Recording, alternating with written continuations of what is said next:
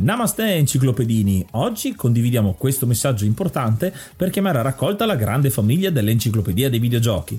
È passato ormai qualche anno dalla nascita del progetto e per continuare a creare contenuto abbiamo tanto bisogno di voi. Il computer con il quale realizziamo tutto il materiale dell'enciclopedia dei videogiochi, dal podcast alle grafiche, ai video, alle dirette, eccetera, dopo 12 anni di onorato e fedele servizio ci sta abbandonando con una rapidità preoccupante che ha reso quasi impossibile continuare a creare contenuti. Quindi, se volete, potete contribuire dandoci una mano andando su enciclopediadeivideogiochi.it e cliccando supporta il progetto. Ogni donazione ci permetterà di sostituire l'attrezzatura fondamentale e necessaria a tenere viva l'enciclopedia. Crediamo che l'unione faccia la forza ed in questo momento ne abbiamo proprio bisogno. Da 5 anni cerchiamo di regalare emozioni, condivisione, informazione su un tema a tutti noi tanto caro, i videogiochi. Grazie a voi potremo continuare a farlo senza il rischio di dover fermare tutto il nostro malgrado. Grazie di cuore a tutti.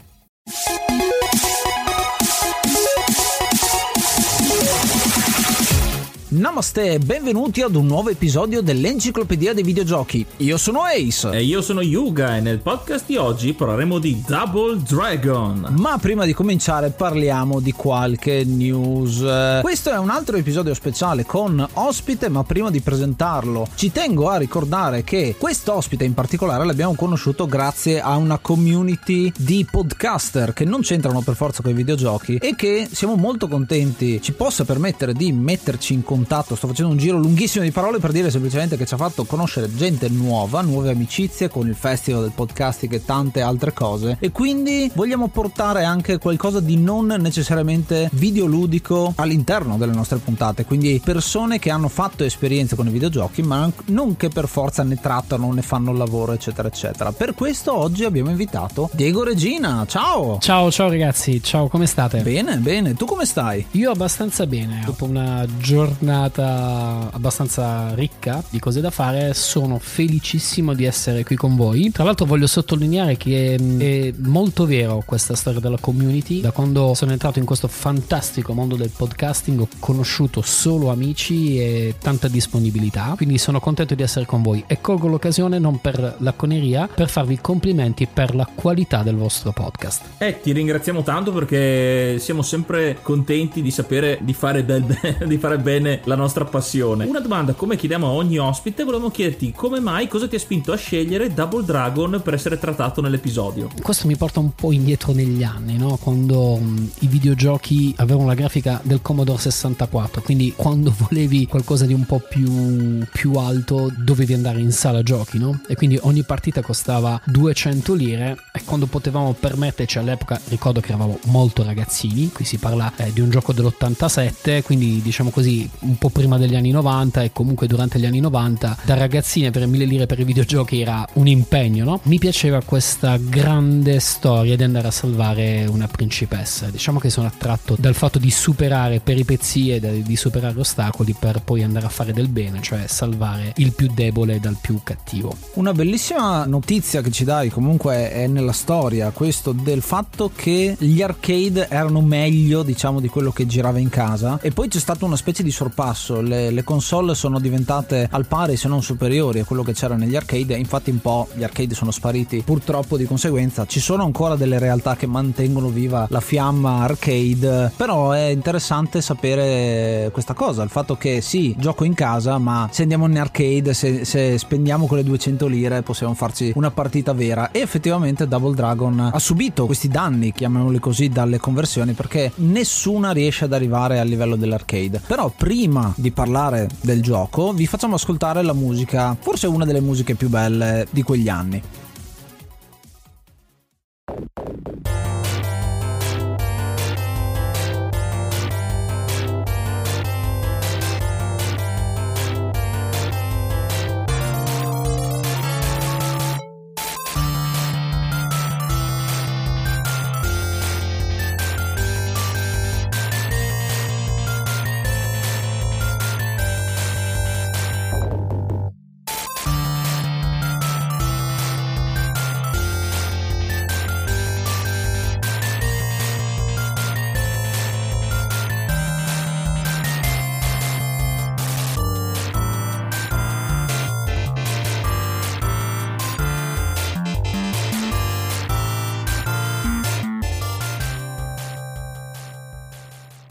Aggiorniamo l'elenco per marzo. Ringraziamo l'hard mod Cry King e i normal mod Don Kazim, Pago, Rick Hunter, Growl, Lobby Frontali, D-Chan, Blackworm, Stormbringer, Baby Beats Belzebrew e da Twitch, Inkbastard, Vanax Abadium, Rick95 e Noobsweek. Se vuoi entrare a far parte dei mecenate e godere di tanti bei regalini, puoi farlo in due maniere andando su Kofi tramite enciclopedia dei videogiochi.it cliccando su supporta questo progetto e poi hai tutte le istruzioni oppure direttamente abbonandoti a Twitch tramite Prime o no avrai diritto a guardarti un po' di roba dietro le quinte e tante altre piccole cosucce che vedrai direttamente su Kofi.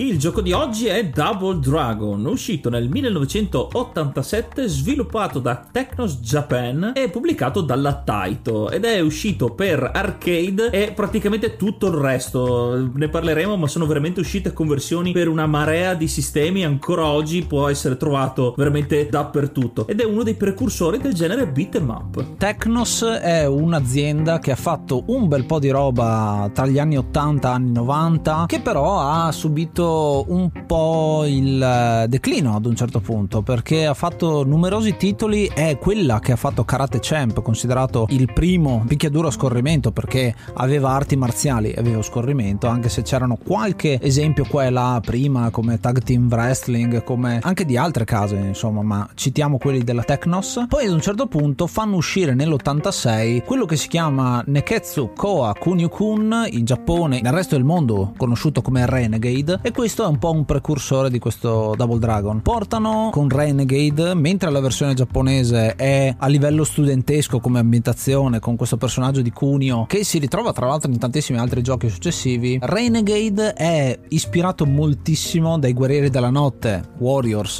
il film, con ambientazione molto urbana. Il fatto di gang teppisti che si picchiano per strada comincia a essere una tematica che poi diventerà un genere a sé in sostanza e lo vedremo più e più volte, compreso Double Dragon. In quegli anni al cinema io ho visto Cobra di Sylvester Stallone, no? questo ambiente molto dark urban, se si può dire così, e io l'ho ritrovato anche in questo gioco dove ci sono questi cattivi Black Warriors, no? l'epoca delle gang importanti, oppure il mitico film I Guerrieri della Notte, chi è della mia generazione non può non aver visto. Andare a fare questo viaggio dell'eroe, che è quello che fanno i due protagonisti, ci faceva molto calare in quelle trame, in quelle atmosfere, e quindi per noi era bellissimo poter fare questa cosa. Tra l'altro vi voglio dire che all'epoca mia non era importante sapere che uno si chiamasse Billy e l'altro si chiamasse Jimmy. Si diceva chi vuole fare il blu, chi è che vuole fare quello rosso. Io sono il blu, tu sei il rosso. Andiamo, andiamo. E si diceva una marea di parolacce, ricordo, quando, quando che ne so, il primo per esempio, il primo mostro, quello che trovi, che poi tra l'altro è molto iconico, assomigliava a Polifemo della mitologia greca, no? Anche se aveva tutti e due gli occhi. E noi, l'altro era invece, assomigliava a quello successivo a um, A-Team, no? Al, mm, quello che ha fatto anche Rocky 3 Mr. T. Mr. T, bravo, quello che aveva fatto anche Rocky 3 e trovare tutti questi personaggi fisici che diventavano a loro volta metafisici era qualcosa di estremamente affascinante per noi e quindi noi eravamo completamente immersi in questo gioco e ci faceva sentire veramente forti e ci faceva stare nelle forze del bene contro le forze del male ma in senso molto pratico però eh. Un'altra cosa che penso abbia fatto scatenare negli arcade le parolacce e l'agitazione è stata anche una delle innovazioni che erano state introdotte inizialmente su Renegade, ma soprattutto in Double Dragon, ovvero la possibilità del movimento in 3D, tra virgolette, ovvero il movimento in otto direzioni, a differenza di giochi precedenti, ad esempio come Kung Fu Master, dove andavi solo a destra e a sinistra. Quindi avere più opportunità di movimento e il classico stare attenti a non essere circondati dai nemici. Penso, mi ricordo appunto nelle sale giochi che era una cosa che generava non poca, non poca tensione. Proprio questa spazialità, il fatto di poter andare anche in diagonale in su generava quel senso di rissa che noi ascoltavamo nelle storie di quelli più grandi di noi nella periferia, no? E quindi tu avevi la possibilità di essere uno che faceva parte di queste, come posso dire, era molto mitologica all'epoca, sai, non avendo internet e i film li potevi guardare in videocassetta oppure la serie in tv, non avendo molta fruizione di contenuti al di là dei canali molto nazionali, e molto prestabiliti, la fantasia si estrinsecava immedesimandoci nei personaggi di un videogame. Il fatto di avere questa multidirezionalità, giustamente come dice Diego, è anche necessaria in un certo senso, perché siamo in un gioco che nasce per due giocatori. In realtà si può giocare anche single player, ma questo Double Dragon deve proprio il double che ha nel nome al fatto che viene spinto tantissimo al fatto che sono due fratelli gemelli, a volte sono degli amici in, in alcune trasposizioni e traduzioni che hanno subito Lost in Translation, insomma, tra una versione e l'altra. E il Dragon è una citazione di Enter the Dragon, infatti i nostri due Billy e Jimmy sono artisti del Jet Kundo, come viene chiamata l'arte inventata da Bruce Lee, quindi citazioni su citazioni, ma il fatto di essere in 3D è necessario, quindi c'è proprio una rissa, non ci sono dei combattimenti uno contro uno. Tanti nemici sullo schermo che fanno anche rallentare molto la scena in alcune fasi, è un gioco dell'87, quindi non c'è ancora quella velocità di calcolo per poter mettere a display un sacco di sprite diversi, però diciamo che c'è questo caos, il fatto che puoi spostarti, scappare anche dei nemici, aggirarli e cercare di non stare mai con dei nemici alle spalle, perché molti di questi provano a colpirti alle spalle e, ed è tosta insomma. Il fatto che si giocasse in due, ora non c'entra nulla, però uno dei motivi che preferisco Nintendo oggi come console alla PlayStation, seppur io sia un possessore di PlayStation come sopramobile, perché non ho tempo di utilizzarla, è il fatto che ci sono molti giochi per PlayStation, oppure questa è una mia impressione, voi senz'altro mi potete correggere, che sono studiati per essere giocati da solo. Va bene l'online, va bene il fatto di poter giocare in multiplayer distanziato, ok? Ma mi piaceva il fatto di stare a giocare in due con tre altri tre che stavano alle tue spalle a fare il tifo per te. Cioè, riuscite a immaginare la, l'atmosfera qual è, no? Cioè, hai finito i compiti, sei fuori, hai giocato a pallone prima, prima di tornare a casa, oppure nel primo pomeriggio dove ci sono 4-5 amici che vanno davanti al, al cabinato, si chiamava così una volta, due giocano, gli altri che fanno il tifo, l'altro che dicono quel figlio di a, a occhio, cioè non dico le parolacce perché non so se si possono dire nel vostro podcast, ma c'era tanto animo, è per questo che ho un ricordo incredibile. Tra l'altro mi ha fatto poi sviluppare tutto un intero amore per il retro gaming, da quando ho computer ho sempre un emulatore di videogiochi con me, anche se non lo uso però so di averlo, sia su Mac, sia su Linux, sia Windows, ce l'ho praticamente tutti io come sistema operativi, perché questa passionalità secondo me si è un po' persa a favore del gioco enigmatico, a favore del gioco, diciamo così, alla Lara Croft, no? Cioè quando tu sei tu da solo che devi superare enigmi, devi, devi superare livelli, eccetera, eccetera. Mi piaceva questa invece cacciarata, no? Che si faceva davanti al, al cabinato. In un certo senso è una cosa che si è persa nel corso del tempo, sì, questa atmosfera giocosa e anche molto goliardica nel videogioco si sta un po' ritrovando con il videogioco online. Molto spesso, oltre a giocare online con persone distanti, hai anche la possibilità di interagire parlandoci mentre giochi. Ed è una cosa che stiamo riscoprendo anche con ospiti che abbiamo avuto in precedenza. Insomma, c'è una grossa community, tra l'altro, di retro gaming online. Quindi c'è quell'atmosfera di nuovo da sala giochi, non fisicamente, diciamo, nella stessa stanza, però sta tornando anche quello. Ed è molto bello perché sono cose che ci legano ancora di più ai videogiochi. Alla stessa stregua poi giocavo anche a Golden Axe, a Altered Beast, no? Infatti.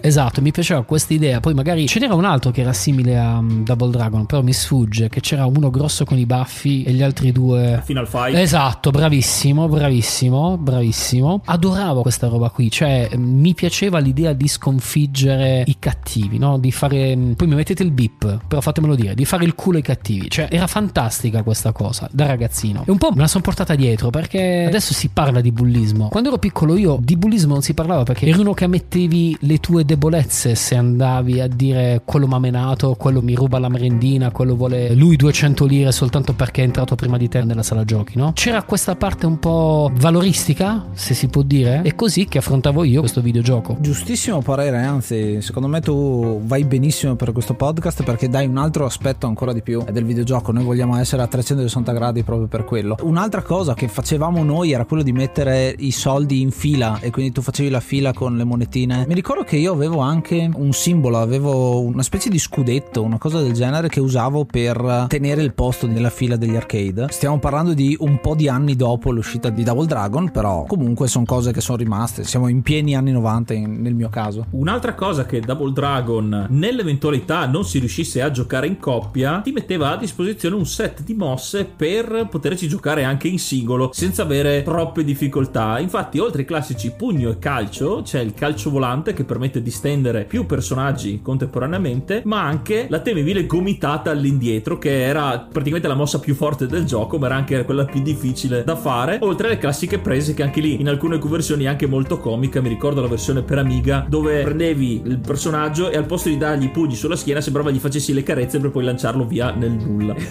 molto divertente e comunque pieno di mezzi nuovi, al di là appunto del classico pugno e calcio. E c'era anche un'altra mossa che era molto bella graficamente, che era il calcio volante al contrario. Cioè, oltre il, il calcio in avanti, Sì. c'era il calcio all'indietro, dove lui faceva una pirouetta in aria e all'epoca era fantastico. Tra l'altro, il tutto in una risoluzione oggi totalmente impensabile, che è quella di 240x224, a una grafica veramente ridotta di risorse, riuscivano a tirar fuori delle robe veramente molto forti. Dall'arcade poi le conversioni non sono state felici, dicevo all'inizio, perché quando è uscito in arcade nell'87 le primissime conversioni sono state su Master System che è abbastanza edulcorata rispetto a questa e anche la versione che ha avuto molto successo invece per eh, Nintendo Entertainment System, il NES, ha avuto tanto successo in America nonostante sia molto inferiore dal punto di vista grafico all'arcade. Ha anche un sacco di elementi diversi, ad esempio il NES ha molti più elementi di salita un po' alla Mega Man dove ti arrampichi e fai delle sezioni che non sono in 2D e mezzo ma sono semplicemente a scorrimento orizzontale e poi c'è anche un sistema di livellamento chiamiamolo così un po' rudimentale per accrescere le proprie mosse. Conversione infelice quella per Amiga purtroppo perché nonostante noi un po' ce l'abbiamo nel cuore perché ci abbiamo giocato tantissimo e la musica ce la ricordiamo la musica all'interno del gioco non c'era c'è solo la musica di introduzione. E questo è un po' un peccato perché Amiga è sempre stata famosa per queste rese molto belle delle musiche. E ahimè anche gli effetti sonori della conversione per Amiga erano abbastanza pessimi perché ogni pugno sembrava fosse dato a un gavettone gigante valzato contro un muro di ferro, era veramente terribile. E anche la grafica era molto diversa, al posto di avere un look più anni 90 sembravano un po' coi capelli un po' più cotonati, più discoteca anni 70, Sì. quindi anche il restyling grafico non è stata un'idea molto azzeccata. Poi non so se ti ricordi, avevano questi occhi composti da un pixel colorato e basta. Sì, la, sì, fa- sì. la faccia completamente rosa e un pixel per il colore degli occhi, e quindi sembrava un po' inquietante. il- la Però erano, situazione. però erano evocativi. Sì, sì, sì, su quello sì. Poi il gioco è stato convertito anche per eh, Commodore 64, per l'Atari Lynx, che è esilarante perché è molto simile all'arcade, ma immaginatevelo ancora più zoomato, quindi il personaggio è grande quasi come tutto lo schermo ed è un po' claustrofobico da quel punto di vista. È uscito per anche ZX Spectrum, che è una versione terribile perché lo Spectrum, insomma, ha quel problema di colori che si è portato dietro per tutta quanta la vita. Forse la versione leggermente meglio è la prima 16 bit per il Mega Drive L'ho provata. che rende un po' le cose abbastanza interessanti dal punto di vista grafico, dal punto di vista poi anche proprio di motore funziona meglio, nel senso che va molto più snello, però non è come l'arcade, eh, quello gli manca del tutto. Ma credo che sia uno di quei rari casi in cui, oltre alle conversioni, anche i sequel sono aberranti, devo dire. Cioè, ce n'era una, credo l'ultima che abbiano fatto, l'ultimo sequel che abbiano fatto, che scimmiotta Street Fighter, se non mi sbaglio, e l'ho trovata veramente una perdita incredibile. Cioè, anche il 2 e il 3 non sono un granché. Sembra lo stesso scorrimento con il cambiamento di colore e di sfondi e basta. Cioè, questo è quello che ho percepito io, infatti non li ho mai giocati seriamente. È una mia impressione o voi che siete più esperti mi potete contraddire? Beh, il 2 era molto simile all'1 come grafica e anche come modalità di gioco. Veniva aggiunta la possibilità di colpire nelle due direzioni con comandi diversi e era migliorata lievemente la grafica. Però, diciamo, non cambiava molto tra l'1 e il 2 e il 3. Con l'aggiunta di alcuni personaggi abbastanza inutili nel proseguo del gioco. Hanno tentato di mettere più materiale, però hanno un po' perso, hanno snaturato un po' l'essenza di Double Dragon. Per la precisione, poi nella nostra versione Amiga che abbiamo giocato a tutti e tre, li avevamo, lì si vede tantissimo il cambio perché la conversione di Double Dragon 2 è fatta molto bene e quindi era quello che volevamo da Double Dragon 1 ma fatto nel 2, quindi sicuramente a me è piaciuto di più. Il 3 era molto interessante per eh, il fatto che avevi i negozi con potenziamenti ed era realizzato molto bene su Amiga nonostante avesse dei colori molto più spenti. Stavamo arrivando, diciamo, alla grafica più anni 90 e più anche verso il 2000 dove non c'è più gli anni 80 super colorati ma c'è qualcosa di più Certo. stile corvo, non so, più dark. Cominciava a esserci quei, quei sentori un pochino più scuri. Anche se la cosa più famosa di Double Dragon 3 alla fine è la traduzione sbagliata di Billy Lee, che è uno dei due protagonisti in Bimmy, la versione famosa che poi è stato, è stato un, un running joke che è uscito anche nelle- Sì, eh, nei remake postumi. Parlare di Double Dragon nella puntata di oggi ci serve serve un po', è propedeutico, ti aiuta a capire dove erano i videogiochi, qual era la semplicità magari del videogioco a volte, ma che ha fatto partire un sacco di cose. Abbiamo già citato un sacco di giochi, eh, Golden Axe, Altered Beast, eccetera, che prendono spunto proprio da Double Dragon e Double Dragon ha preso spunto da qualcun altro, quindi uno può tracciare una serie di scelte fatte dagli sviluppatori che un po' si sono copiati, ma nell'arte funziona così e questo sottolinea il fatto che anche il videogioco è un'arte che ti fa capire insomma quanto si sono evoluti. Poi avere l'esperienza, anch'io lo sto facendo con mia figlia, giocare dei giochi molto più vecchi ti aiuta ad apprezzare magari di più quelli nuovi e non a finirlo e basta, capito? Come succede molto spesso in realtà nel consumismo, diciamo, del videogioco che c'è adesso. Sono perfettamente d'accordo. La semplicità dell'idea di Double Dragon, però tuttavia ha avuto un successo enorme, perché se pensate che da questo gioco relativamente corto e ancora agli albori della scena beat'em up, comunque di questo tipo di, di giochi e ambientazioni, ne è venuto fuori di tutto. Le citazioni, la prima citazione che mi ricordo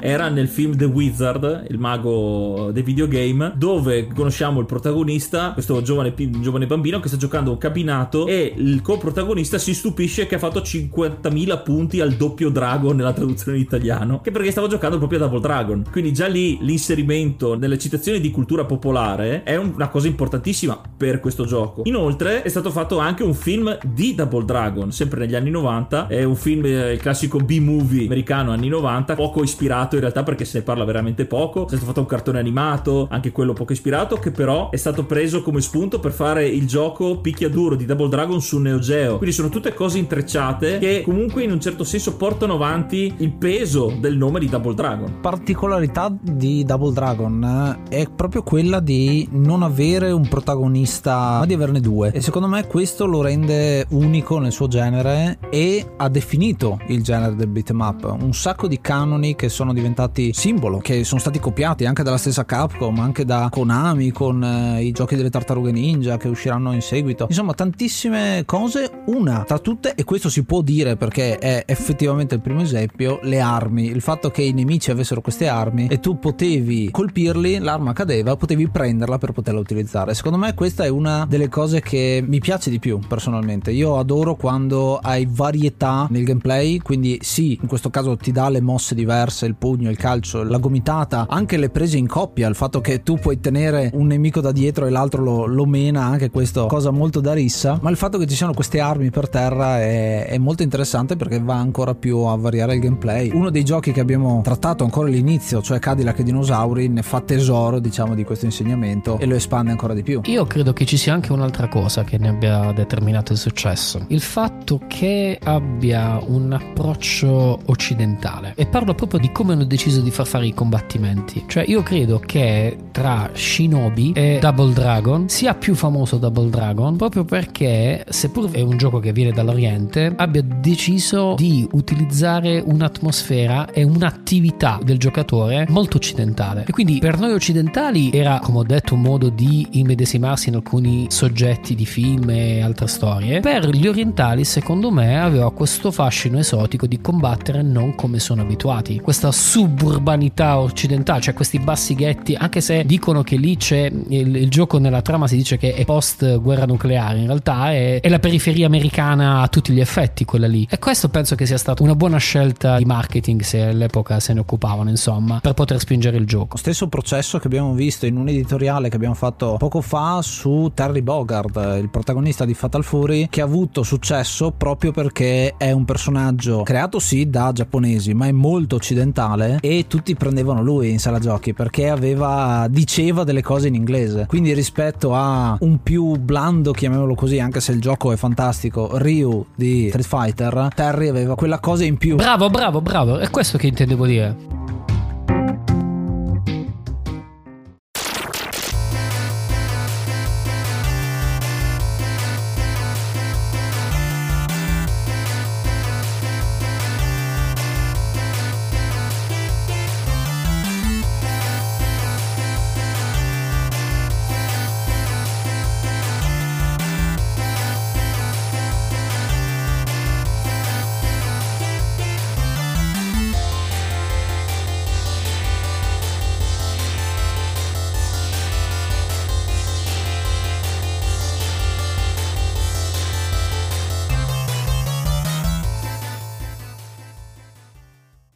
Interessa solo il feed con gli episodi della domenica e non gli editoriali? Puoi ascoltarci su Spreaker o su Spotify cercando il nostro feed esclusivo solo episodi. Se vuoi trovarlo più velocemente, enciclopedia dei videogiochi.it trovi il tastone feed solo episodi.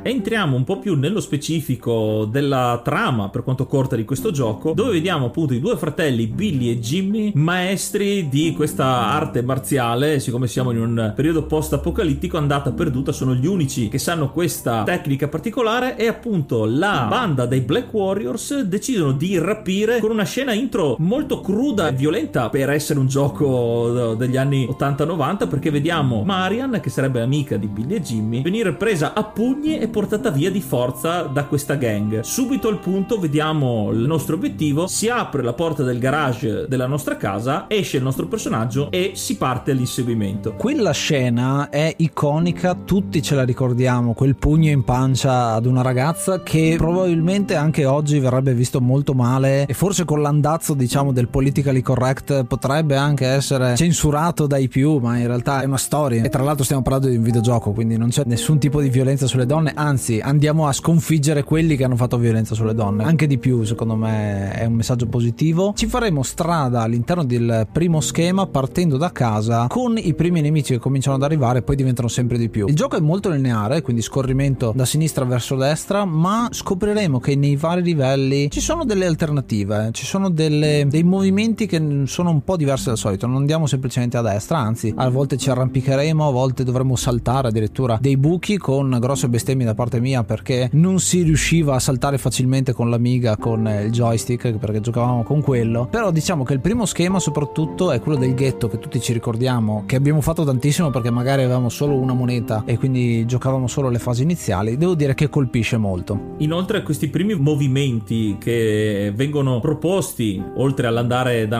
un lato all'altro dello schermo ad esempio salire su una scaletta per andare su un, una balaustra sospesa in realtà era abbastanza inutile perché tu potevi farlo, ma i nemici non potevano, e quindi era solo un momento per scappare e, e spostarsi dall'altra parte dello schermo indisturbato. Ho un ricordo molto vivido di questo primo schema perché è stata la prima volta che con l'ingresso dello scagnozzo a Bobo che sfondava la parete, mi ricordo la prima volta, essendo comunque molto giovane, di aver quasi preso paura perché non me l'aspettavo, perché pensavo fosse un classico gioco da picchiare gli scagnozzi piccoli. Quindi qua anche l'introduzione di un personaggio più grosso è stata una cosa che mi porterò sempre sempre dietro. Il mitico Abobo, che è anche protagonista di un gioco parodia che è molto molto bello, si chiama Abobo Big's Adventure, ve lo consiglio se lo riuscite a trovare perché è un gioco gratuito, molto molto interessante, che prende un po' in giro e scimmiotta quello che è Double Dragon e anche tanti altri giochi coevi. La struttura dei livelli di Double Dragon è abbastanza lineare, passiamo dall'inizio alla fine del livello facendoci strada per arrivare i nemici, più grandi e più piccoli, ad orde, e una volta sconfitti sbloccheremo una parte in più del cammino fino ad arrivare alla fine dove ci sarà il classico boss di fine livello accompagnato da altri scagnozzi più deboli. Qui tra le varie armi troviamo la frusta, la mazza da baseball, il temibile coltello da lancio che nella versione soprattutto Amiga era talmente piccolo che era difficilissimo da vedere ed era quasi quello più letale perché ti toglieva un sacco di energia e anche i barili e i mattoni. E il trasferimento allo schema successivo è anch'esso molto lineare. Una cosa che fa molto bene questo gioco è proprio il darci il senso di spazio spazio, quindi hai fatto la tua strada, sei arrivato alla fine della strada dove c'è una porta, entri e sei nel secondo stage, cioè la fabbrica. Uno stage questa fabbrica abbandonata che è abbastanza interessante perché vengono introdotte i nastri trasportatori, altro elemento che ci sarà in miliardi di altri giochi, montacarichi, gli ascensori, insomma tutte queste cose. Forse è uno dei primi esempi di schema dell'ascensore, giusto Yuga? Sì, anche se in questo caso è più uno schema dell'ascensore per i nemici, visto che arrivano loro da un ascensore e noi li aspettiamo aspettiamo solo per buttarli nel nastro trasportatore e venire schiacciati dalla pressa.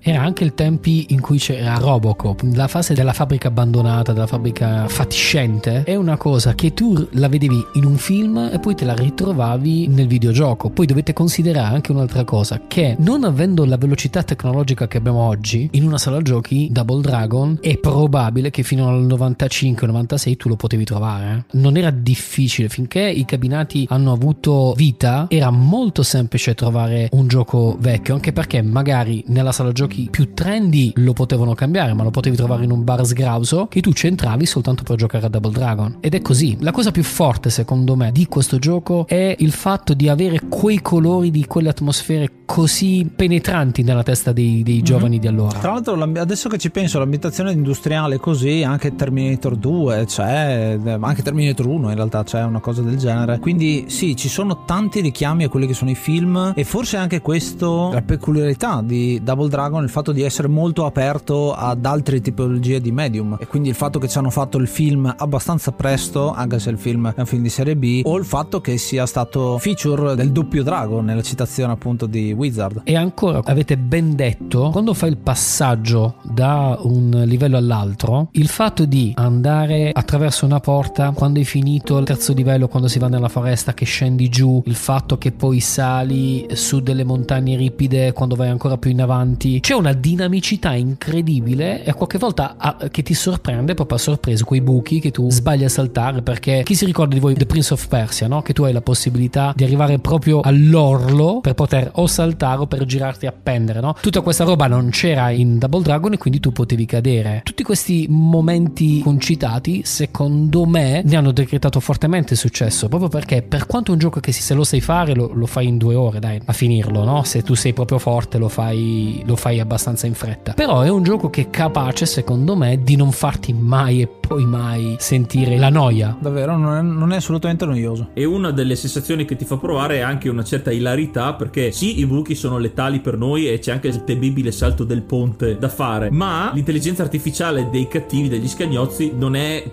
così ben fatta, se vogliamo dire, perché bastava mettersi vicino a un buco e alcuni nemici che ti venivano incontro alla fine cadevano da soli sia nel ponte che nei buchi. Bisogna stare attenti. Mi ricordo si faceva a gara chi faceva cadere gli altri nei buchi al posto nostro o lanciandoli nei buchi. Bravo. Proseguiremo poi questi buchi e supereremo il famoso ponte che non so quante vite avrò perso sul ponte rotto perché subito dopo tra l'altro arriva uno di questi nemici grossi, anzi se non sbaglio sono due a questo punto. Mi ricordo una volta specifica che avevo saltato il ponte, erano arrivati i nemici, sono saltato indietro e loro mi aspettavano dicendo sì sì salta da questa parte adesso. E arrivato da quella parte mi buttavano subito giù e perdevo il credito. Altra cosa interessante è che anche se metti un'altra monetina non è che spawni dalla parte giusta, sei sempre indietro, quindi comunque quel salto devi fartelo.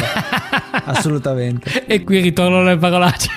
Qua è tanto tanto difficile, però si arriva alla fine e qua c'è la citazione che dicevi tu prima, un'altra citazione a Hulk perché abbiamo il boss colorato di verde gigantesco. E alla fine entreremo nel nascondiglio del boss, il boss che si chiama Willy, che è anche questa un po' un nome temibile. Esatto, un temibile nome, cioè Willy. Qui viene introdotto un altro piccolo elemento di gioco, abbiamo visto appunto i salti nel terzo schema, nel secondo c'erano queste piattaforme mobili sia in verticale che in orizzontale, nell'ultimo schema ci sono le trappole. Ci sono sia trappole esplosive in giro in alcune conversioni soprattutto e poi ci sono le statue che si muovono e ti possono infilzare con le loro lance ed è una cosa abbastanza fastidiosa ma col tempo giusto si impara ad andare avanti fino al combattimento finale. Ecco qui scusate faccio una piccola parentesi, altra nota dolente per la versione Amiga che è quella che abbiamo giocato di più, che in questo caso le statue con le lance non avevano un chiaro pattern, era completamente randomico ed era velocissimo. È vero. Mi ricordo che eravamo arrivati a pieni, Molto crediti a questa, pa- a questa, parte del livello che poi subito dopo arrivi praticamente alla sfida finale e arrivavamo giusti giusti con l'ultima vita, l'ultimo credito consumato, era una cosa pazzesca. È vero, è vero. E tu, una volta che tu avevi superato lasciando altre mille lire senz'altro, perché poi c'era gente che risparmiava per giocare a... in sala giochi a Double Dragon, succedeva una cosa incredibile. Cioè, fino a quel momento, chi aveva un'arma, tu gli davi le botte, lo prendevi a pugni a calci, l'arma cadeva a pavimento e tu la potevi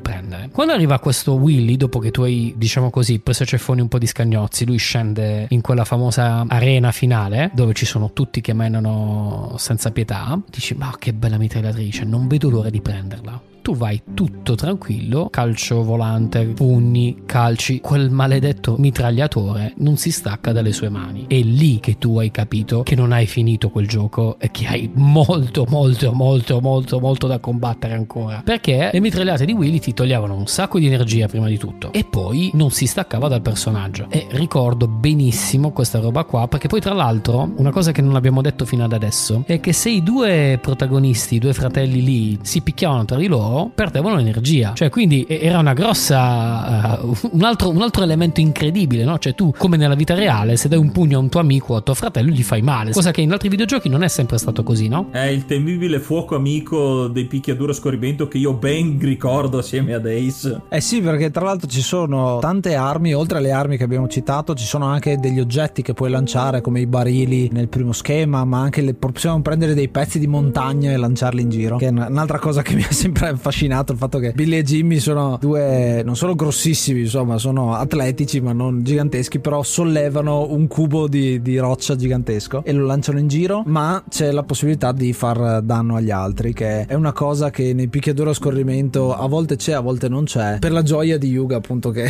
c'è, questa, c'è questo callo per questa cosa. Il duello finale è veramente difficile, non solo per le mitragliate di Willy e per la sua notevole energia, ma anche perché ci vengono incontro tutti i nemici affrontati finora di tutte le categorie, quindi anche i mini boss arrivano, veramente uno scontro all'ultimo sangue. Alla fine riusciamo, possiamo riuscire appunto a batterli tutti per salvare Marian. E in questo caso il gioco ha due finali, perché se siamo in single player, allora l'avremmo salvata e saremo a posto. Se invece avremmo giocato in due, la sfida finale in realtà è un match uno contro uno tra Billy e Jimmy. Dovremmo combattere fra i due protagonisti, fra i due amici, per vedere chi vincerà il cuore di Marian. Eh sì, il gioco ormai ha tu- deve sparare tutte le sue cartucce proprio nel finale. Nonostante questo, il gioco risulta un po' corto perché sono solo 4 stage. Però, se lo si paragona ai giochi usciti dopo, se uno va a prenderlo nell'epoca in cui è uscito, vede che effettivamente è un, è un gran bel gioco, molto vario, nonostante i soli 4 stage, dove solitamente ce ne sono 6, 7, 8 nei,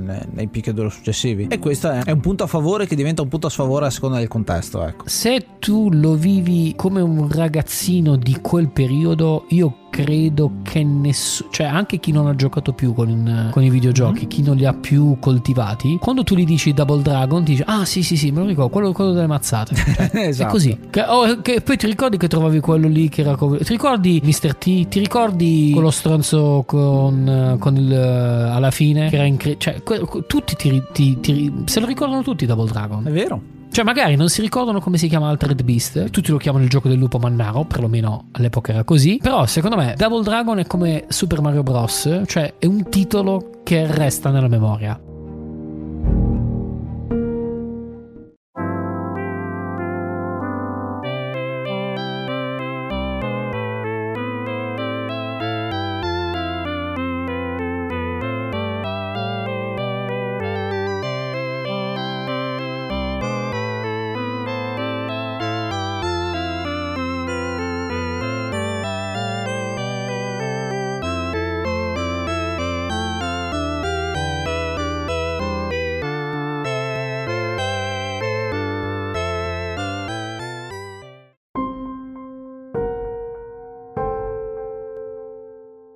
Siamo arrivati alla conclusione dell'episodio. Io a questo Double Dragon gli voglio dare un bel 8, ma immaginatevi un 8 che è il drago che si morde la coda. Questo è un gioco che sotto tantissimi aspetti è fondamentale per la storia dei videogiochi, soprattutto per il genere dei picchiaduro a scorrimento. Ha introdotto un sacco di cose che fanno parte di tutti quanti i picchiaduro successivi, tutta una serie di innovazioni molto interessanti e un po' mi dispiace che sia un franchise in un certo senso che si morde la coda, come ho giustamente detto nella rappresentazione di prima. Perché Technos, dopo questo successo, non è riuscita a mantenere il franchise molto attivo. Sì, ci sono stati numerosi seguiti. Abbiamo avuto Double Dragon 2, il 3, il 4, che però non si chiama 4, il 5, quel picchiaduro a, scorri- eh, quel picchiaduro a incontri che abbiamo citato, che è molto bello dal punto di vista grafico, ma dal punto di vista gameplay è completamente un'altra cosa. È un scimmiottare, insomma, quelli che sono altri picchiadure di incontri. E qualche conversione un po' più recente, ad esempio quella per eh, Game Boy Advance fatta molto molto bene secondo me rispetto agli altri dà un po' più di quella che è la varietà del gioco il fatto di poter utilizzare mosse diverse. Dicevo si morde la coda perché Technos non è stata capace di mantenere questo franchise. Infatti il nome Double Dragon passerà di mano in mano o comunque sarà un po' bistrattato in un certo senso. Anche il più recente Double Dragon Neon seppur sia un gioco carino diciamo che il fatto che sia Double Dragon è una etichetta che gli è stata messa sopra ed è un po' un peccato perché per essere un un uh, franchise a livello di, di, conoscenza, soprattutto italiana, giocatori che conoscono Mario, conoscono Zelda e conoscono anche Double Dragon, è un po' un peccato. E tu, Yuga, che cosa ne pensi? Io, da estimatore dei picchiaduro a scorrimento, come ben sapete, gli do ben 9 calci volanti su 10. Questo gioco devo ringraziarlo perché ha fatto da apripista a tutti quelli che sono arrivati dopo, tutti i picchiaduro a scorrimento, da Final Fight, Capitan Commando, Cadillac e Dinosauri, che prendono molto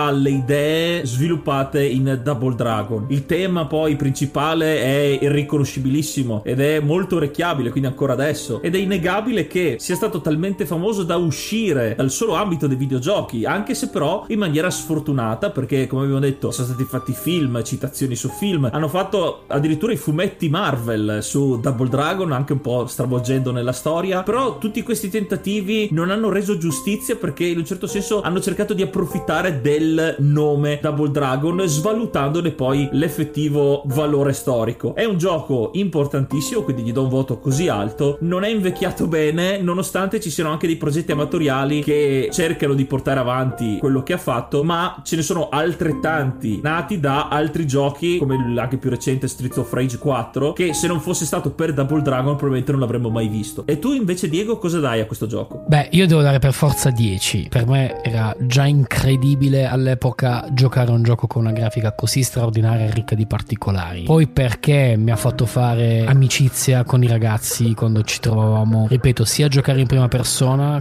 oppure come pubblico proprio da, da spettatore. Devo dire, sono molto molto molto molto molto legato a questo gioco, quindi gli do 10.